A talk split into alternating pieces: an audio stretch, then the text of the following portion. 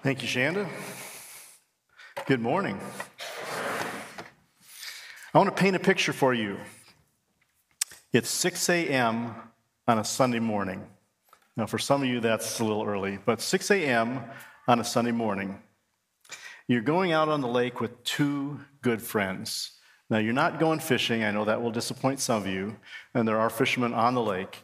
But you get out on the lake, you get in the water, you put your slalom ski on, you say, hit it, and you're gliding across perfectly glass water. You're going from one side to the other, your elbows almost touching the water, sprays shooting up nice and high. You're gliding, it just feels like you're floating on clouds. Your two friends and you make two or three runs, two or three sets, get back in the boat, head home, take showers, and you're at the eight o'clock service. That's a good Sunday morning. and that happened to, to me a, a, few years ago when we were in La Crosse, Wisconsin, when some friends came up to visit.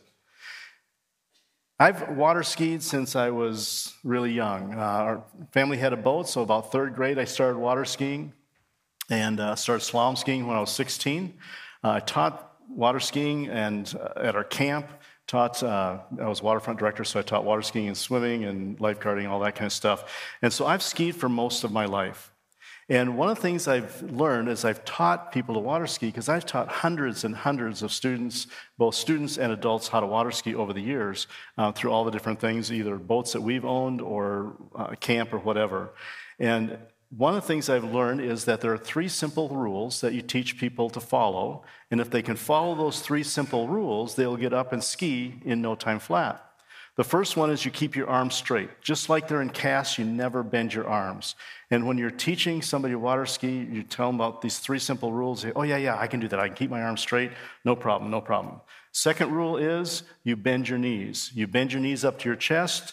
You lean forward into the skis and you stay in that sitting position till you come up on top of the water and your butt clears the water. Then you can stand, but you still keep your knees bent. So knees bent, arms straight, and they say, "Oh yeah, yeah, I can do that. I can do that." Um, keep your skis about shoulder width apart, ski tips out of the water, um, and hold that position. Yep, I can do that. Three simple rules, no problem. Yes, I'm, I can get up and do that. Now I've had people that have taken those three rules seriously and gotten up and skied around the lake the first try. Very few people do that, but it's happened. Um, most people fall a couple times until they get that kind of pattern down. And I'll come back around with the boat and say, Do you know why you fell? I have no clue. Said, You bent your arms. I can tell because you went backwards uh, when you fell. And they said, Well, I thought I had to pull myself up to get on top of the water. No, keep your arms straight. Or they'll or they'll come back around and they'll say, Do you know how you fell or why you fell? No, I don't know. Said you bent your, you did your knees straight, and that made you go over the front of your skis because it buried the tips of your skis. I didn't even know it did that. I just I thought I had to stand up. So once they follow those three simple rules, they're getting up and skiing around the lake. Now you may be wondering, why are we talking about water skiing on a Sunday morning for a sermon? Well, there's a point to this. Um, I've been reading through the Old Testament, New Testament, Psalms, and Proverbs, like many of you have uh, this year in the one year Bible. And I've seen all kinds of different instances through Scripture where um, people have said, Yes, I will follow you, God, but I want to do this other thing. Kind of like the water skiers I've taught. Yes, I can do those three simple rules, but I thought I had to pull myself up or I thought I had to stand up too soon um, they tried to twist or try to change the rules or the, or the procedure so that they, they thought they could do it better. So, as we're reading through um, this scripture, I've, these scriptures through the One Year Bible, and a lot of you are reading that along with us, um, there's all kinds of different instances in scripture where people have said yes, but. And that's the name of the sermon this morning yes, but. There's a few examples I want to share with you, and you'll, if you've been reading through, uh, you'll remember these, and if not, you've probably remembered some of these stories. Adam and Eve, Genesis chapter 2 and 3. God created Adam, God created Eve out of the, the rib of Adam. They had this idealistic place in the garden. They got to walk and talk with God. They had access to everything all the animals, all the trees, all the fruit, except for one tree. And yes, we will follow you, God. Yes, we'll do what you've asked us to. Yes, this is such a great time to be able to just have this intimate relationship with you. but I want to try that fruit of that tree. I know he said no, but maybe it's okay. I know there was Satan tempted him, but maybe it's okay for me. Yes, I'll do everything else, but just this one time I'm going to take a bite of that, that tree, that fruit. Abram, Genesis chapter 12. Abram's later name was uh, changed to Abraham. God came to Abraham and said, You are a righteous man, and I'm going to, you're going to be known for generations as a friend of God. Abraham said, I'm in. What do you want me to do? And so he said, Pack up. God said, Pack up your stuff and go to a land that I'm going to show you. So he moved his family and they started walking across wherever they're going to this next place they were going to go. And along the way, different things were happening. One of the things that happened was God said, we are, I'm going to make you a great nation. It's going to be like vast. I mean, you can't even count all the people that are going to be descendants of yours. Abraham's reaction started laughing. He and Sarah both started laughing. You got to be kidding me, God. Do you know how old we are? Some of us have said that. Do you know how old we are? There's no way you're going to be able to do that. Um, so, yes, I'll follow you, but I don't think you can pull off what you're saying that you can do. Couple other times, they were going through different parts of the different parts of the nations, going through the nation's lands, and there were pharaohs and there were kings, and these kings and pharaohs had reputations and the reputations of some of those pharaohs and kings were they collected beautiful women to be part of their harem or to be their wives. And Sarah was a beautiful woman. And so to get around that, Abraham and Sarah made this, this pact. You know, when we go into this nation, I don't, Abraham saying, I don't want to be killed for, uh, so that you can be taken away from me. You know, God has a plan for us, so I'm going to help him out here a little bit. We're going to go in and we're going to tell the king and the Pharaoh and the people around us that you're my sister. And that's going to be our cover story so that I won't get, be killed and you won't be taken from me um, with me being killed. And they did that. Actually, they did that twice. And it was only a partial truth because actually Sarah was his half sister. And so there was some truth to it, but we're just going to hedge the truth a little bit because God, we're going to help you out because if I die, then, you know, this, all these promises aren't going to go on. So we're just going to help you out a little bit. Yes, I believe. Yes, I want to follow you, but let me do it this way over here to help you out. Then we see the nation of Israel, and if you've been reading through, they're just like up and down all the time. Uh, they come out of Egypt uh, Moses is leading them. They get to Mount Sinai. Moses goes up the mountain, gets a bunch of different things that God's telling them, telling him to tell the people. Uh, basically, the Ten Commandments hadn't been written yet, but he came down to the mountain and said, Here's what God says don't have any other gods before me, and a bunch of other different things. People said, Yes, yes, we'll follow God, no problem at all. Moses goes back up to the mountain. God is writing the Ten Commandments down, and the people are like, He's been up there a long time. What if he's dead? What if he never comes back down? What if, you know, all the what ifs start? And we don't have anything to worship down here. You know, we worship this kind of this calf, this golden calf when we are in Egypt, and it seemed to do okay with us. Aaron, make us a golden calf because we don't know what the future is. Yes, we will follow God, but maybe this golden calf will also protect us while we're waiting for Moses. Have no other gods before me? Yes, but we're going to hedge our bets a little bit and uh, have Aaron make us a golden calf to worship. We see all kinds of different kings that were established in Israel. And these kings uh, came along, each one did, some did great things, some did not so great things in God's eyes. But these kings were established, especially early on. And uh, the kings would say, Yes, I'll follow you, God. I know that you will give us prosperity. I know that you'll give us protection. You'll be successful. You'll protect our land and our people. Um, but, you know, I need people to fear me. I see all these other kings, these other nations, and the one thing that I see is that the people fear the king, and that's how he holds on to his power. So I'm going to institute different laws. I'm going to do different kinds of things so I can build my wealth, so I can build my reputation, so I can build my power, so I can remain king and follow you, God. I'm not going to worry about, you know, I'm following you, but I have to do these other things to help you out, to make sure I maintain my power. In the New Testament, we see religious leaders, the Pharisees and the scribes, and we see them that say, Yes, I will follow the laws. I'll follow all these laws, especially in public.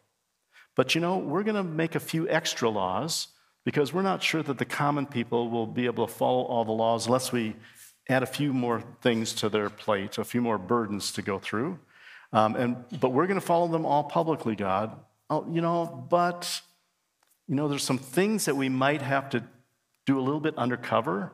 We're going to make sure that people don't know about it. So they see our public persona, you know, our Instagram looking lives, and they're going to see that and say, yes, those people are following God to a T.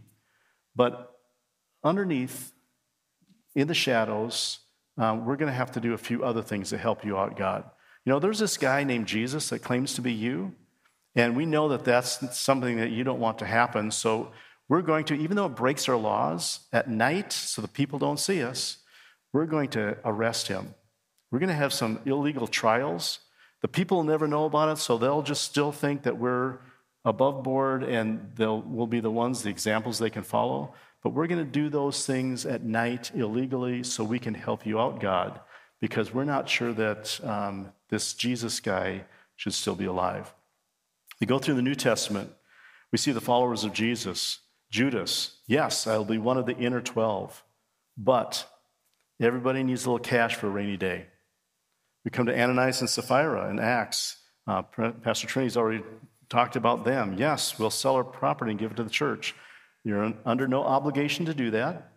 But they sold their property and said, brought the money to the church to be distributed among whatever needs there were, and said, Yes, we brought all of the money from our property. But they held some back. You know, you need a little bit of money for retirement. Um, they weren't honest about that. You see the Corinthian church, and we just read about this this week. This church, this new church full of new believers, they're growing in their faith, and, uh, but yet they don't want to deal with the sin that's in the church. There was a sexual sin going on in their church that was being pointed out. And it's like, yeah, but if we deal with it, you know, people might leave the church. There might be a controversy. You know, maybe they quit giving. We just don't want to deal with the issues of the church. We just want to be nice to each other and not deal with the issues. Yes, God will follow you, but let's not deal with these things over here. All through Scripture, we see this pattern. Yes, I will follow you, but let me bend the rules, let me push back on them, let me do it a better way, let me make it easier for myself. And throughout Scripture, we also see God's, God's response to that yes, but problem. All the time, He has patience. He's giving people a chance to repent and turn from their sin. God has patience. He doesn't ignore the stuff, He doesn't ignore the sin, but he has patience with people because he wants to see them restored. He has forgiveness and restoration. When people turn and confess their sin, God, with open arms, welcomes them, forgives them, restores them in their fellowship and in their faith. But there's times where he's turned his back on people or even nations. Sometimes that's for a period of time, sometimes that's forever. We also see through Scripture that there's punishment, punishment that he does. Sometimes that's immediate, Sometimes it's delayed, sometimes it's restrained, and sometimes it's harsh. In Hebrews chapter 11, there's a, a chapter that we also often call the, the, heroes of the faith. It lists several people in, in Hebrews chapter 11, and these are the ones that it mentions Abel and Enoch and Noah and Abraham, Sarah, Isaac, Moses, Rahab, Gideon, Barak, Samson, Jephthah, David, Samuel, the prophets, and many other believers. All these people said yes to God. They had their but moments uh, where they did stuff that was not in God's plan or not pleasing to God. But the difference was, and one of the reasons they're listed in that, the heroes of the faith in that chapter, is because they repented and they're restored and they continue to grow in their faith. And that's a pattern that God wants us to have. We all blow it. There's all things that we do. And, and sometimes we try to cover those up or try to ignore them or whatever, but God says, repent, turn, and I'm there to forgive and to restore you to your faith. Like the people of the Old Testament, we have our yes, but moments. Often we treat these as, hey, it's not a big deal. What's the big deal about all that? You know, we might say everybody's doing it, or Christianity isn't about rule following, it's about grace. Um, Jesus loves me no matter what. That's what's important. I can just kind of do this. As long as I know Jesus loves me, everything's okay. We try to make those kinds of excuses. When we said yes to Jesus, we said yes to living a life that pleases Him. No matter how countercultural the Christian life is, no matter the consequences, no matter our personal preferences or our personal desires. So, how do we get to the place where our yes means yes? Yes means yes in following Jesus, or yes means yes in even how we react with people around us.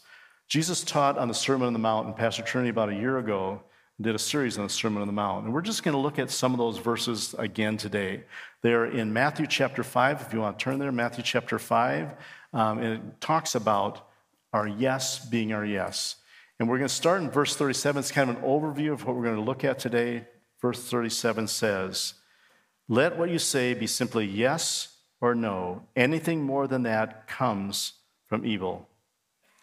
This passage is talking about, that we're going to be looking at, is talking about oath or promise keeping and about being honest. Jesus was talking about keeping the law of the Old Testament, and he was explaining in this passage that in some cases a person could keep the letter of the law and still break the law because they're breaking the principle of the law. The Pharisees and religious leaders were expert at keeping the letter of the law, at least on the outside in their public persona. But Jesus said this, back up into verse 20, chapter 5, verse 20, he says, For I tell you, unless your righteousness exceeds that of the scribes and Pharisees, you will never enter the kingdom of heaven. And that statement would have shocked the crowd he was talking to because the Pharisees, they were the gold standards. That's what everybody was trying to be like. They were the ones that, that were on this high pedestal of being the, the law keepers in that religious time. So they're thinking, how can we possibly exceed the righteousness of the Pharisees, how right the Pharisees lived? Um, they're the ultimate example. And Jesus is pointing out that technically obeying the law is not enough if the spirit of the law is broken. In verses 21 and 23, he goes on and says, You have heard that it was said to those of old, You shall not murder, and whoever murders will be liable of judgment. But I say to you that everyone who is angry with his brother will be liable to judgment. Whoever insults his brother will be liable to the council, and whoever says, You fool, will be liable to the hells of fire. Jesus was explaining that technically innocent of murder, you can be technically innocent of murder, but still be, have murderous thoughts and ideas in your head. Um, and you can have those thoughts towards somebody without, uh, without actually physically murdering them. And it's the same thing. He goes on in 27 and 28 and talks about being technically innocent of adultery, but having lustful thoughts and desires that destroy the purity of your thoughts. He goes on in 31 and 32 and talks about the technical and legal terms for divorce, but explains that having the right paperwork doesn't justify going against God's standards for marriage. In this passage, he finishes up with teaching about telling the truth in verses 33 and 37. And he says, Again, you have heard that it was said of those of old, You shall not swear falsely, but shall perform to the Lord what you have sworn. But I say to you, do not take an oath at all, either by heaven, for it is the throne of God, or by earth, for it is, it is his footstool, or by Jerusalem, for it is the city of the great king. And do not take an oath by your head for you cannot make one hair white or black. Let what you say simply be yes or no. Anything more than this comes from evil. In that day, people made oaths and promises. And a lot of times, if they were a big public oath or promise, they would say something like, um, As God is my witness, I will make this oath or promise. I will make this contract. As God is my witness.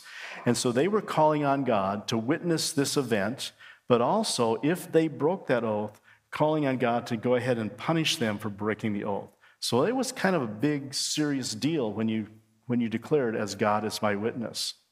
But other times, they might be making a private oath between two parties. It wasn't as big a deal, it wasn't as big a thing. And so they might say something like, I'll swear by heaven, or I'll swear by Jerusalem, or I'll swear by the earth. And we do that same kind of thing. You know, as a kid, cross my heart and hope to die you know, to emphasize how important this thing is, and I'm not telling a lie kind of thing. Or we say, I swear on my mother's life, or I swear on a stack of Bibles. Whatever it is, the idea was that swearing by anything but God gave them some wiggle room to break a promise. Because if I swear by God and, and are asking for Him to condemn me, uh, punish me for breaking that oath, that's a big deal. But if I swear by Jerusalem or by one of these other things, it's a lesser kind of swear And I have some wiggle room. If circumstances change, I can get out of the contract. And it's kind of like, oh, well, God's not going to punish me because I didn't swear by God. It's kind of that wiggle room, putting a loophole in that promise. Jesus was teaching that making a promise with a loophole is not a promise at all. Sometimes people coming to faith or people living out their faith have those loopholes that they built in, at least in their mind. Yes, Jesus, I want to follow you. Yes, I want to go to heaven. Yes, I want to have you bless me, all those kinds of things. But I know you're a forgiving God. I know that I can do this thing over here that I know doesn't please you, but then as soon as I'm done doing it, I'll confess it, you'll forgive me, I'm on with life. And I can just keep on doing that. So I can live my life any way I want and you're still going to do this because that's the loophole that you've created because you if i confess my sins you are faithful to forgive those sins and cleanse me from all unrighteousness and i can just keep on doing that. That's not why god did that. Um, the confession and, and, and his forgiveness is wonderful it's something he offers us but it's not made to be able to do go and sin and do whatever you want to do without following jesus. Jesus asks us to simply say yes or no and stand on the integrity of our word. As believers, we're expected to be truthful in all circumstances, even when it harms us. I came across a passage in Psalm 15, 1 and 2, that's really interesting. It says, O Lord, who shall sojourn in your tent? Who will live with you eternally? Who will dwell on your holy hill? He who walks blamelessly and does what is good and speaks truth in his heart, and who honors those who fear the Lord, who swears to his own hurt and does not change. In other words, when I make a promise, if circumstances change, even if it costs me money, if it costs me friendships, if it costs me public whatever, because I made that promise, I'm still going to fulfill it, even if it hurts me personally. That's what he's calling us to do with our yes be yes and our no be no. So, what are your yes but moments? Now, we're not going to fill out a survey this morning to see what those are, but many of us have said, Yes, I believe Scripture is true and it's God's word. Yes, I'm a believer and I've committed my life to Jesus Christ. Yes, I want my friends to know Jesus too. But I love him or her. What can be so wrong with that? But, you know, when it comes to money stuff, why should I tithe or give? You know, the church has enough money anyway. Besides, I'm, I'm saving for that dream vacation that I've always dreamt about. But Yes, Jesus, you're important in my life, but you're probably, to be honest, you're probably in number two or three because right now my family takes priority over everything, whether it's serving, whether it's my time, whether it's money, whatever it is, family is number one. And you're down a couple levels, but you're still important to me, God. So I'm a youth pastor. If I was teaching this lesson with high school students at this point, I would probably say something like, You need to get rid of your butts. And then I would probably show an exercise video like Buns of Steel, and then I'd probably say something like, Not those butts. but since this is Sunday morning, I would never go there, just so you know. Um, but how do we keep our yes being yes and our commitments to Jesus and eliminate our butts? Four different things, and these are in your notes if you care to look at those. First one is be honest, recognize our excuses and own up to them. That's one of the hardest things, recognize those things that we're making excuses about. Our butts, our butts are simply sinful excuses that go against what we know pleases God. So be honest. The second is to confess and repent. Telling God we are sorry and we want to change this behavior, we want to turn around. Ask God for strength through the Holy Spirit to be faithful to our commitment. Third, thank God for his grace and forgiveness. You don't have to beg. God is waiting for us to confess, turn around, and he wants to bless us. He wants to restore that relationship between him and us. Um, but we have to confess those sins, and he is faithful to forgive us. We don't have to beg for forgiveness. It's a recognizing that what we've done and confessing that before God. And then fourth is walk each day in the knowledge that you are a friend of God and he calls you faithful. God loves that relationship with us. He wants to have that. He wants to have that restored and continue on. And we fail at this all the time. It's like, yes, I want to follow you, God, but this over here, I just want to take this part and do it on my own. God wants to continue to restore that relationship, just like he did with those in Hebrews chapter 11 that are called the heroes of faith because they learned what it was to confess and repent and be restored to that relationship with God. Let's pray. Lord, this morning I just thank you for um, your loving forgiveness. Thank you that you are there with open arms to care for us. Thank you that you desire a relationship with us. Thank you that you want more than just us to have fire insurance to go to heaven, but you really want a relationship here that is an example of the people, but also an example, example of our families, and that is pleasing to you and pleasing to us when we follow you. Thank you in Jesus' name. Amen.